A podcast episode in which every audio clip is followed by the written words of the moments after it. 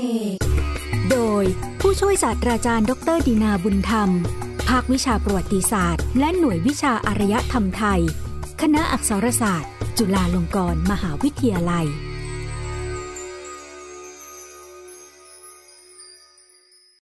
ยนอุตสาคเน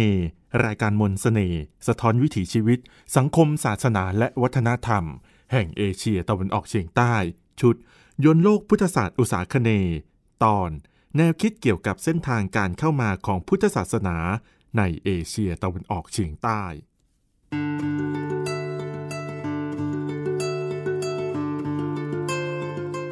ท่านผู้ฟังครับ รายการยนต์อุตสาคเน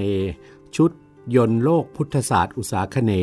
ในตอนที่แล้วได้เล่าถึงแนวคิดและข้อถกเถียง เกี่ยวกับดินแดนสุวรรณภูมิ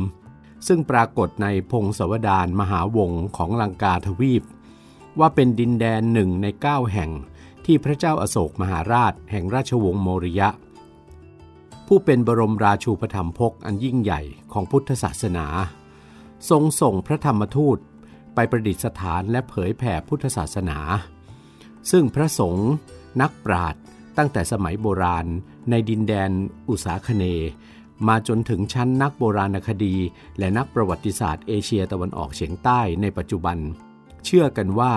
คือดินแดนที่ตั้งอยู่บนแผ่นดินใหญ่ของเอเชียตะวันออกเฉียงใต้ และนักปราชญ์ในประเทศที่นับถือพุทธศาสนาในเอเชียตะวันออกเฉียงใต้แต่ละประเทศ ต่างก็อ้างว่าดินแดนสุวรรณภูมิอยู่ในพื้นที่ของประเทศตนในปัจจุบัน รายการในตอนที่แล้วได้สรุปเรื่องราวลงว่า เรื่องราวการเดินทางเข้ามายังดินแดนสุวรรณภูมิของพระโสนเถระ และพระอุตรเถระ ซึ่งเป็นพระธรรมทูตของพระเจ้าอาโศกมหาราชนั้น แท้จริงแล้วเป็นเพียงตำนานที่พระอัฏฐกถาจารย์ในลังกาทวีป แต่งขึ้นเป็นเรื่องราวประกอบพงศวดารมหาวงศ์เพื่อเฉลิมพระเกียรติยศพระเจ้าอาโศกมหาราช ผู้เป็นบรมจักรพรรดิและพุทธศาสนูปถัมภกอันยิ่งใหญ่ ทั้งเป็นการแสดงให้เห็นอดีตอันยิ่งใหญ่ของพุทธศาสนา ว่าแม้จะมีกำเนิดขึ้นในดินแดนชมพูทวีป แต่ภายหลังพุทธปรินิพานแล้วก็ยังสามารถแผ่ขยายออกไปตั้งมั่น และได้รับความศรัทธาจากมหาชนนอกดินแดนชมพูทวีปต่อไปได้ไม่มีขาดสาย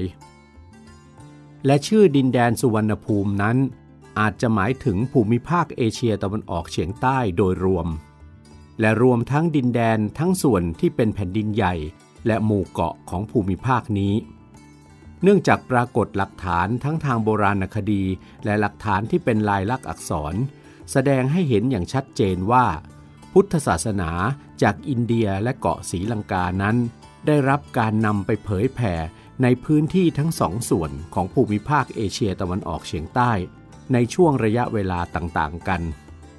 ดังเช่น ในพื้นที่หมู่เกาะ ได้พบร่องรอยของรูปเคารพในพุทธศาสนา ทั้งที่เป็นพระพุทธรูป และรูปพระโพธิสัตว์ ตามพื้นที่ชายฝั่งของเกาะกาลิมันตัน และเกาะสุลาเวสีของหมู่เกาะอินโดนีเซีย การดำรงอยู่ของมหาสถูปขนาดมหึมา อย่างมหาสถูปโบโรบูดู และพุทธศาสนสถานแห่งอื่น ๆ ในภาคกลางของเกาะชวา บนพื้นที่ทั้งภาคใต้และภาคเหนือของเกาะสุมาตรา ส่วนบนพื้นที่แผ่นดินใหญ่นั้น มิพักต้องสงสัยเลยว่าพุทธศาสนาได้เข้ามา เพราะผู้คนส่วนใหญ่ในดินแดนส่วนนี้ของเอเชียตะวันออกเฉียงใต้ มีศรัทธามั่นในพุทธศาสนามาจนถึงปัจจุบัน รายการยนต์อุตสาคเน ชุดยนต์โลกพุทธศาสตร์อุตสาคเนในวันนี้ จึงขอสรุปให้เห็นภาพรวม ว่าการที่พุทธศาสนาจากชมพูทวีป และลังกาทวีป เข้ามาสู่ภูมิภาคเอเชียตะวันออกเฉียงใต้นั้น หาใช่การเข้ามาเพียงช่องทางเดียว และมายังจุดหมายปลายทางเพียงแห่งเดียวเท่านั้น ดังที่พุทธศาสนิกชนจำนวนมากในภูมิภาคนี้ยังคงยึดมั่นในเรื่องราวการเข้ามาของพระธรรมทูตของพระเจ้าอาโศกมหาราชยังดินแดนสุวรรณภูมิ ว่านั่นคือการเข้ามา เป็นเส้นทางแรกและเส้นทางเดียว และมีจุดหมายปลายทางเดียว โดยพระธรรมทูตกลุ่มเดียว ก่อนที่จะเผยแผ่ต่อไปยังพื้นที่ส่วนต่างๆ ของเอเชียตะวันออกเฉียงใต้ หากแต่พุทธศาสนานั้นเข้ามายังภูมิภาคอุษาคเนได้ด้วยหลายช่องทาง มายังจุดหมายปลายทาง และนำมาโดยคณะสงฆ์ต่างกลุ่ม ต่างแนวคิด ต่างปรัชญาและต่างพิธีกรรม ผลก็คือทำให้พุทธศาสนาที่เข้ามาประดิษฐาน และเผยแผ่สู่คนพื้นเมืองเอเชียตะวันออกเฉียงใต้ในพื้นที่ต่างๆนั้น ไม่ใช่พุทธศาสนาที่เป็นบรรทัดฐานเดียวกันทั้งหมด หากแต่เป็นพุทธศาสนาที่แตกต่างกันมาตั้งแต่ต้นทาง จากพื้นที่ส่วนต่างๆ ของชมพูทวีปและลังกาทวีป เป็นพุทธศาสนาของคณะสงฆ์ต่างกลุ่ม ที่มีความแตกต่างของการรับรู้ และการตีความพระพุทธวจนะ พระธรรมวินัย และพุทธปรัชญา รวมถึงมีคติความเชื่อ ระเบียบประเพณีและพิธีกรรมที่แตกต่างกันด้วย ดังนั้นจึงเป็นเรื่องน่าสนใจที่เราจะมาพิจารณาว่ามีพุทธศาสนาจากพื้นที่ใดของโลกเอเชียใต้บ้าง ที่ได้รับการนำเข้ามาเผยแผ่ในโลกอุษาคเน และเข้ามาผ่านทางช่องทางใดบ้าง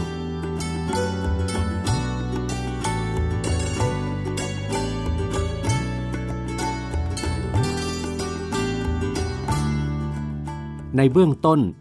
เราพึงพิจารณาสภาพภูมิศาสตร์ และขอบเขตภูมิภาค เอเชียตะวันออกเฉียงใต้เสียก่อน ซึ่งเราจะเห็นได้ว่า เป็นภูมิภาคที่มีทางเชื่อมต่อกับอนุทวีปอินเดียและเกาะศรีลังกาได้ ไม่เพียงโดยเส้นทางการเดินเรือเท่านั้น แต่เอเชียตะวันออกเฉียงใต้ยังมีพื้นที่ด้านตะวันตกและตะวันตกเฉียงเหนือ ซึ่งอยู่ในเขตแดนของประเทศเมียนมาในปัจจุบัน ที่เชื่อมต่อกับดินแดนชมพูทวีปได้โดยทางบก โดยเฉพาะสามารถเดินทางทางบกจากพื้นที่ลุ่มแม่น้ำคงคา อันเป็นดินแดนพุทธภูมิที่สมเด็จพระสัมมาสัมพุทธเจ้าทรงตรัสรู้และประกาศพุทธศาสนา ทั้งดำรงพระชนชีพอยู่ตราบจนถึงเสด็จดับขันธปรินิพาน เข้ามายังดินแดนบนแผ่นดินใหญ่ของเอเชียตะวันออกเฉียงใต้ได้ จึงจะเห็นได้ว่า เส้นทางที่พระสงฆ์กลุ่มต่างๆ จากอนุทวีปอินเดียและเกาะศรีลังกา จะสามารถเดินทางนำพุทธศาสนาเข้ามาในเอเชียตะวันออกเฉียงใต้นั้น อาจมีดังนี้ เส้นทางแรกคือเส้นทางทางบก ดังที่ได้กล่าวแล้วว่าพรมแดนทางทิศตะวันตกและตะวันตกเฉียงใต้ของประเทศเมียนมาในปัจจุบันนั้น เชื่อมต่อกับพื้นที่ด้านตะวันออกของอนุทวีปอินเดีย ซึ่งในปัจจุบัน พื้นที่นี้เป็นส่วนหนึ่งของประเทศบังกลาเทศ ของรัฐมิโซรัม รัฐมณีปุระ รัฐนาคาแลนด์ และรัฐอรุณาจันประเทศของสาธารณรัฐอินเดีย พื้นที่รอยต่อดังกล่าวนี้ ในส่วนที่เป็นประเทศบังกลาเทศ เป็นพื้นที่ชายฝั่ง และที่ราบที่ยาวต่อเนื่องกับชายฝั่งทะเลของรัฐอารากันหรือยักษ์ไข่ของประเทศเมียนมา ซึ่งสามารถเดินทางทางบก ต่อเข้าไปยังแคว้นเบงกอล และดินแดนลุ่มแม่น้ำคงคาได้โดยสะดวก พื้นที่รอยต่อส่วนที่เหนือขึ้นไปนั้น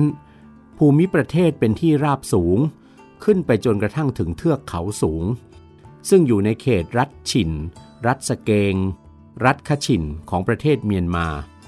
ที่ต่อเนื่องขึ้นไปได้จนถึงที่ราบสูงทิเบตและเทือกเขาหิมาลัย ซึ่งเป็นปลายทางหนึ่งที่พุทธศาสนาจากอินเดีย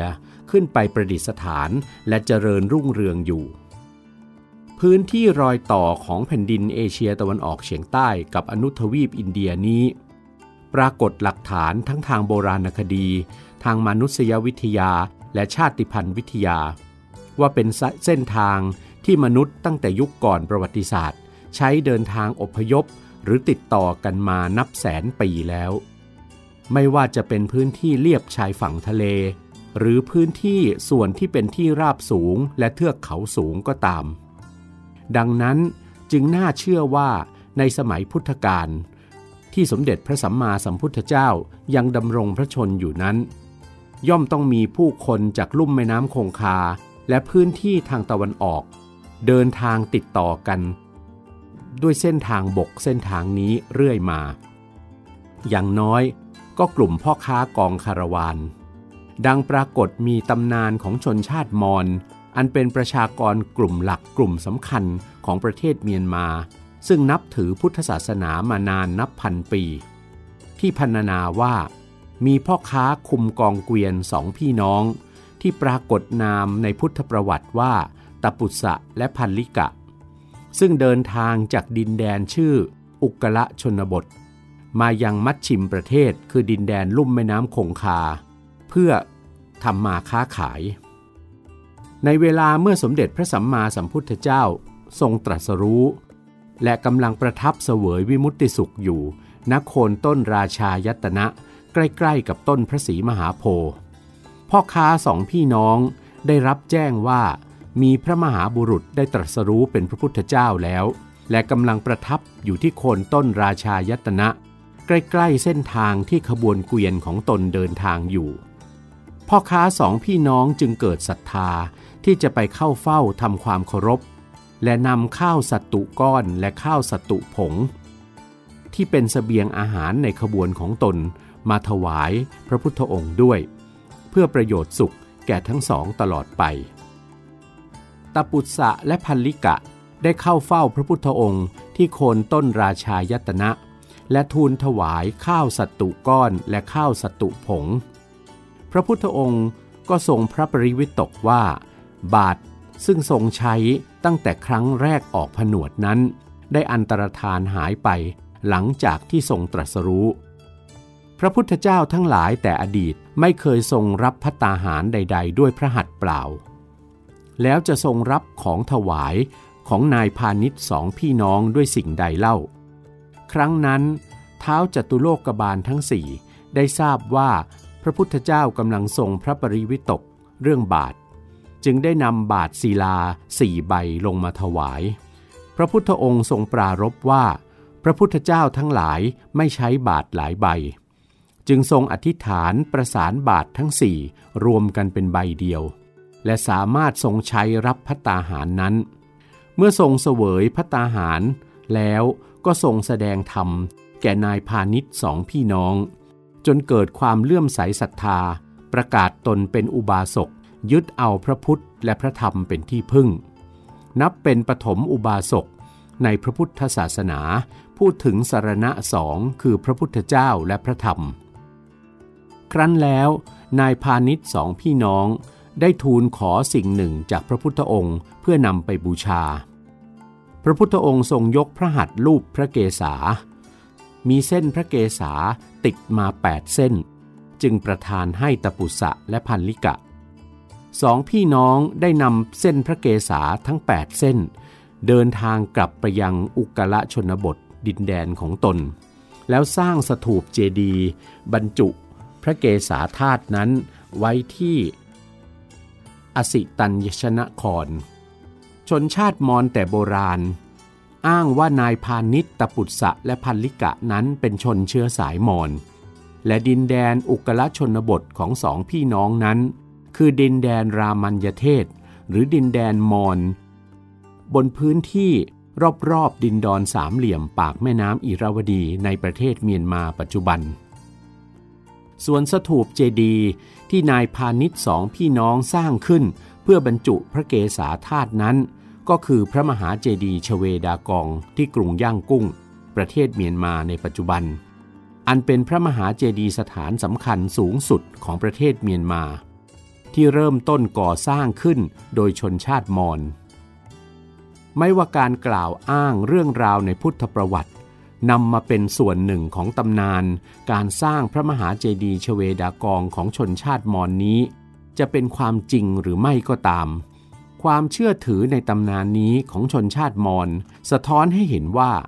เส้นทางเดินบกระหว่างลุ่มแม่น้ำคงคาในอินเดีย กับพื้นที่ดินดอนสามเหลี่ยมปากแม่น้ำอิรวดีนั้น เป็นเส้นทางการค้าทางบกมาตั้งแต่ครั้งพุทธกาลหรือก่อนหน้านั้น และในช่วงเวลาตั้งแต่ครั้งพุทธกาลไปจนถึงหลังพุทธปรินิพาน ก็น่าจะมีพระสงฆ์สาวกของพระพุทธเจ้า เดินทางจาริกไปประกาศพระศาสนาของพระพุทธองค์ บนเส้นทางนี้ด้วย สอดคล้องกับการค้นพบหลักฐานทางโบราณคดี และหลักฐานจากจารึก ที่สะท้อนให้เห็นว่า มีพระสงฆ์เดินทางจากดินแดนพุทธภูมิ ในลุ่มแม่น้ำคงคา หรือส่วนอื่นๆ ของอนุทวีปอินเดีย ไปตามเส้นทางทางบกนี้ เพื่อไปเผยแผ่พุทธศาสนา ในดินแดนที่ปัจจุบันเป็นรัฐอารักันหรือยักษ์ไข่ ดินแดนลุ่มแม่น้ำอิรวดีตอนกลางและตอนล่างของประเทศเมียนมา และอาจต่อเนื่องข้ามเทือกเขาตะนาวสี เข้ามายังดินแดนมอญในลุ่มแม่น้ำเจ้าพระยา ในเขตแดนประเทศไทยในปัจจุบันด้วย นอกจากนั้นยังมีร่องรอยว่า คณะสงฆ์มีการนำพุทธศาสนาไปตามเส้นทางนี้ ขึ้นเหนือไปยังดินแดนแถบรัฐอรุณาจันประเทศของอินเดียในปัจจุบัน ออกไปเผยแพร่สู่คนพื้นเมือง ในพื้นที่มณฑลยูนนานของสาธารณรัฐประชาชนจีนในปัจจุบันอีกด้วย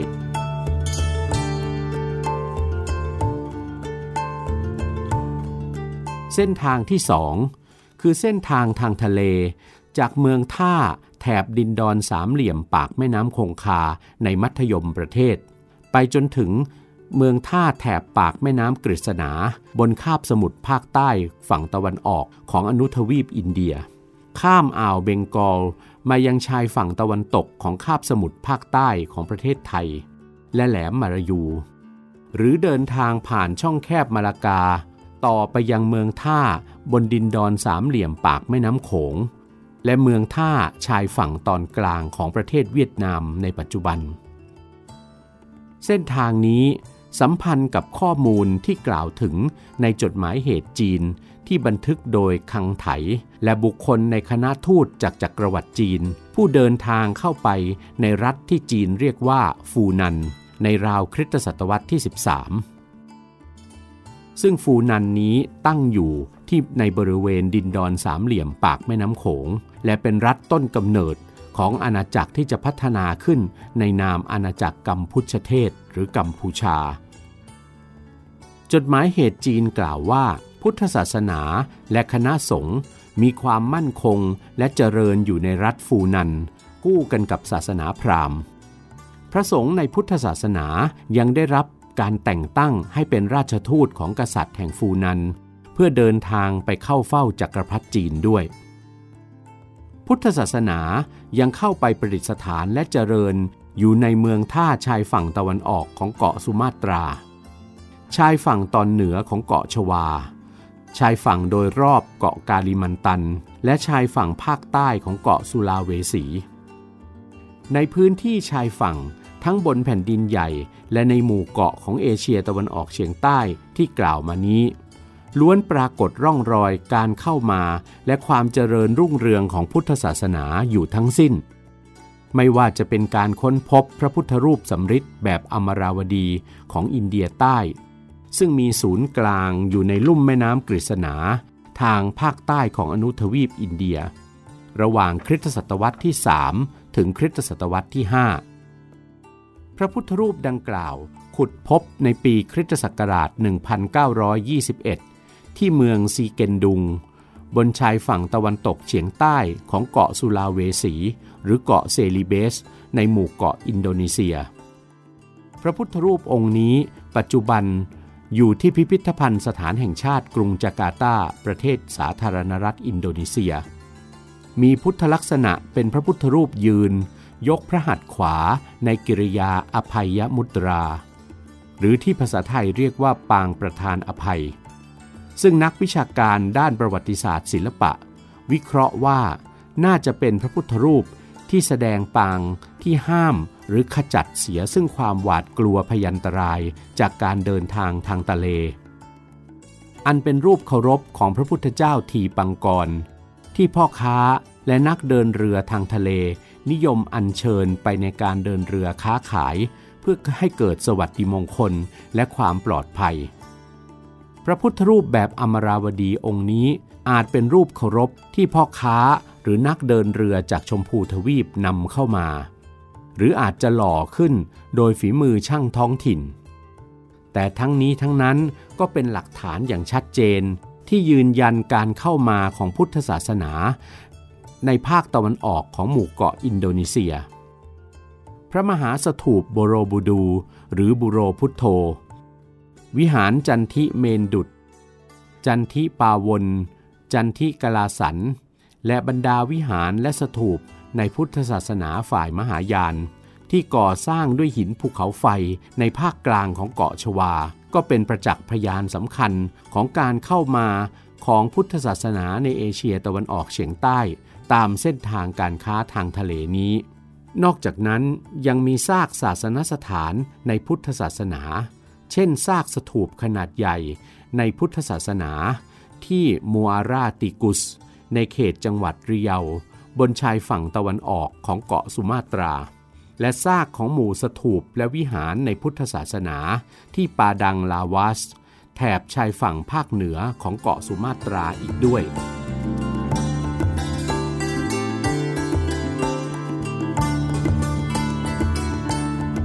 เส้นทางที่สาม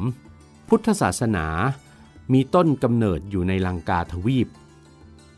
มีคณะสงฆ์นำพุทธศาสนาออกจากเกาะศรีลังกา โดยเส้นทางทางทะเล ข้ามมหาสมุทรอินเดียมายังเมืองท่าในเอเชียตะวันออกเฉียงใต้ เช่น ดินแดนของชาวมอญบนดินดอนสามเหลี่ยมปากแม่น้ำอิระวดี แคว้นอารักันหรือยะไข่ทางตะวันตกเฉียงใต้ ของประเทศเมียนมาในปัจจุบัน และดินแดนคาบสมุทรภาคใต้ของประเทศไทย ซึ่งมีเมืองนครศรีธรรมราชเป็นศูนย์กลางตำนานพระบรมธาตุเมืองนครศรีธรรมราชนั้น หากเราพิจารณาอย่างถี่ถ้วน จะพบว่ามีการบูรณาการเอาเรื่องราวในพงศาวดารมหาวงศ์ของลังกาทวีป เข้ามาแสดงมูลเหตุของการสร้างพระบรมธาตุเจดีย์ที่เมืองนครศรีธรรมราช อันเป็นพระมหาเจดีย์สถานองค์สำคัญของประเทศไทยอยู่ในปัจจุบันนี้ ตำนานดังกล่าวแสดงเรื่องราวเกี่ยวกับพระทันตธาตุหรือพระเขี้ยวแก้วของสมเด็จพระสัมมาสัมพุทธเจ้า ซึ่งเป็นปูชนียวัตถุสำคัญยิ่งในพุทธศาสนา ที่ปัจจุบันประดิษฐานอยู่ที่เมืองแคนดี ประเทศศรีลังกา ซึ่งได้พรรณนาไว้ว่า เมื่อสมเด็จพระสัมมาสัมพุทธเจ้า เสด็จดับขันธปรินิพานและถวายพระเพลิงพระพุทธสรีระแล้ว มีพระอรหันต์นามว่า พระเขมเถระได้พยากรณ์ว่า พุทธศาสนาจะออกไปเจริญรุ่งเรืองในดินแดนนอกชมพูทวีป พระมหาเถระจึงอัญเชิญพระทันตธาตุคือพระเขี้ยวแก้วเบื้องขวา และพระเขี้ยวแก้วเบื้องซ้าย ไปถวายพระเจ้าพรหมทัตกษัตริย์แห่งแคว้นกลิงคราช ในดินแดนใจกลางของชมพูทวีป พระทันตธาตุได้ประดิษฐานอยู่ในแคว้นนั้น และย้ายไปประดิษฐานในนครต่างๆ จากความผันผวนและการเปลี่ยนแปลงทางการเมือง จนการเวลาล่วงเลยมา 800 ปีเศษ พระทันตธาตุเขี้ยวแก้ว ได้มาประดิษฐานที่นครทันทบุรี บริเวณลุ่มแม่น้ำมหานที ในอาณาบริเวณตอนกลางค่อนไปทางตะวันออกของชมพูทวีป ครั้งนั้นกษัตริย์ของชาวทมินในดินแดนภาคใต้ของชมพูทวีป ซึ่งเป็นมิจฉาทิฏฐิต้องการทำลายพระทันตธาตุเสีย เพื่อตัดกำลังมิให้พุทธศาสนาตั้งมั่นในลุ่มแม่น้ำมหานาที ทางตอนใต้ของชมพูทวีปได้ กษัตริย์ทมินจึงหาเหตุก่อศึกสงครามขึ้นกับแคว้นทันทบุรี พระเจ้าโกสีหราช กษัตริย์แห่งทันทบุรี ได้รับสั่งให้เจ้าหญิงเหมชลา พระราชธิดา และเจ้าชายนนทกุมาร พระราชบุตร อัญเชิญพระทันตธาตุหลบหนีออกจากเมือง โดยให้ปลอมพระองค์เป็นพ่อค้าเดินเรือนำพระทันตธาตุนั้นไปถวายให้ถึงพระหัตถ์ของพระเจ้ากรุงลังกา ผู้เป็นพุทธศาสนูปธรรมพกให้จงได้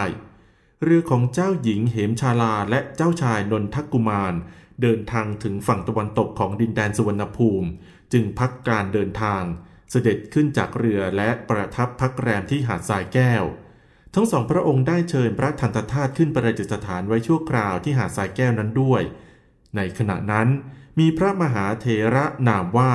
พรหมเทพได้ปรากฏกายขึ้น และการทำสักการะบูชาพระทันตธาตุพระมหาเถระได้ทำนายว่า ต่อไปในการเบื้องหน้าราวสองร้อยปี จะมีพระยาองค์หนึ่งมาสร้างเมืองขึ้นหน้าหาดทรายแก้วแห่งนี้ และจะได้ก่อพระสถูปเจดีย์สูง 17 วาขึ้น เพื่อบรรจุพระบรมธาตุไว้สักการะ เมื่อเจ้าหญิงเหมชาลาและเจ้าชายนนทกุมารเดินเรือต่อไปถึงลังกาทวีป พระเจ้ากรุงลังกาทรงจัดการต้อนรับทั้งสองพระองค์ด้วยดี หลังจากที่ทั้งสองพระองค์ถวายพระทันตธาตุแด่พระเจ้ากรุงลังกาแล้ว ได้กราบทูลขอแบ่งพระทันตธาตุองค์หนึ่ง เพื่ออัญเชิญกลับไปประดิษฐานไว้ณหาดทรายแก้ว ตามคำทำนายของพระมหาเถรพรหมเทพ พระเจ้ากรุงลังกาจึงทรงพระราชศรัทธาถวายพระทันตธาตุเบื้องซ้าย พร้อมพระบรมสารีริกธาตุที่หักย่อยคืนหนึ่งทนาน ให้ทั้งสองพระองค์อัญเชิญกลับไปฝังไว้ที่หาดทรายแก้ว รอเวลาที่จะมีกษัตริย์มาสร้างบ้านเมือง และก่อพระสถูปเจดีย์ประดิษฐานพระทันตธาตุเบื้องซ้ายณที่นั่น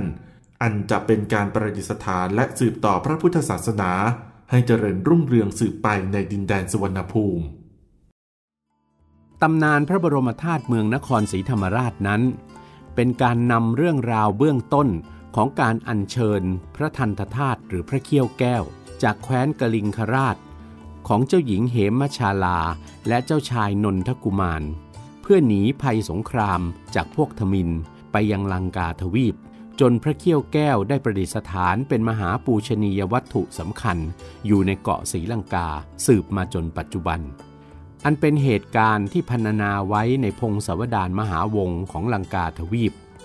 ซึ่งพระเถระผู้แต่งตำนานพระบรมธาตุเมืองนครศรีธรรมราช น่าจะได้นำเรื่องราวตอนนี้ของคำพีมหาวงศ์มาใช้อธิบายเพื่ออ้างมูลเหตุของการเข้ามาของพระทันตธาตุเขี้ยวแก้ว ในดินแดนสุวรรณภูมิ จนนำไปสู่การสร้างเมืองนครศรีธรรมราช และการสถาปนาพระบรมธาตุเจดีย์นครศรีธรรมราชขึ้น ตำนานดังกล่าวจึงสะท้อนให้เห็นความสัมพันธ์ ระหว่างลังกาทวีป ในฐานะต้นทางที่พุทธศาสนาจะได้รับการเผยแผ่ต่อไปยังดินแดน คาบสมุทรภาคใต้ของประเทศไทยปัจจุบัน ที่มีเมืองนครศรีธรรมราชเป็นศูนย์กลาง ท่านผู้ฟังครับ ที่กล่าวมาทั้งหมดนั้น คือเรื่องราวของเส้นทางสำคัญสามเส้นทาง ที่เป็นช่องทางที่คณะสงฆ์กลุ่มต่างๆนำพุทธศาสนาจากเอเชียใต้ ทั้งในพื้นที่ต่างๆ ของชมพูทวีปและเกาะศรีลังกา เข้าไปประดิษฐานและเผยแผ่ในพื้นที่ส่วนต่างๆ ทั้งบนแผ่นดินใหญ่และหมู่เกาะของเอเชียตะวันออกเฉียงใต้ ได้แก่ เส้นทางทางบกจากลุ่มแม่น้ำคงคา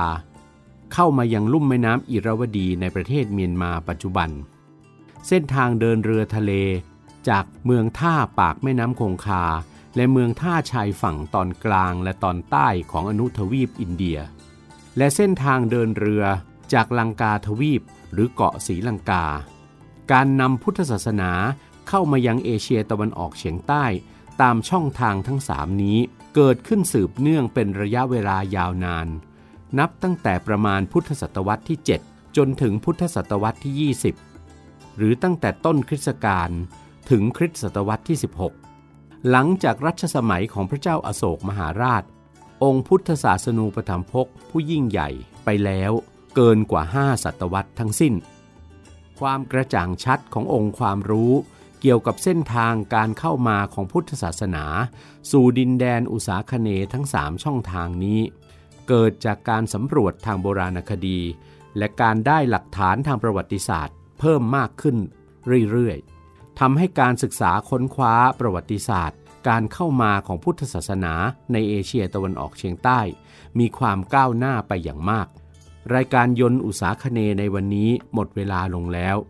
พบกันใหม่ในครั้งหน้า สวัสดีครับ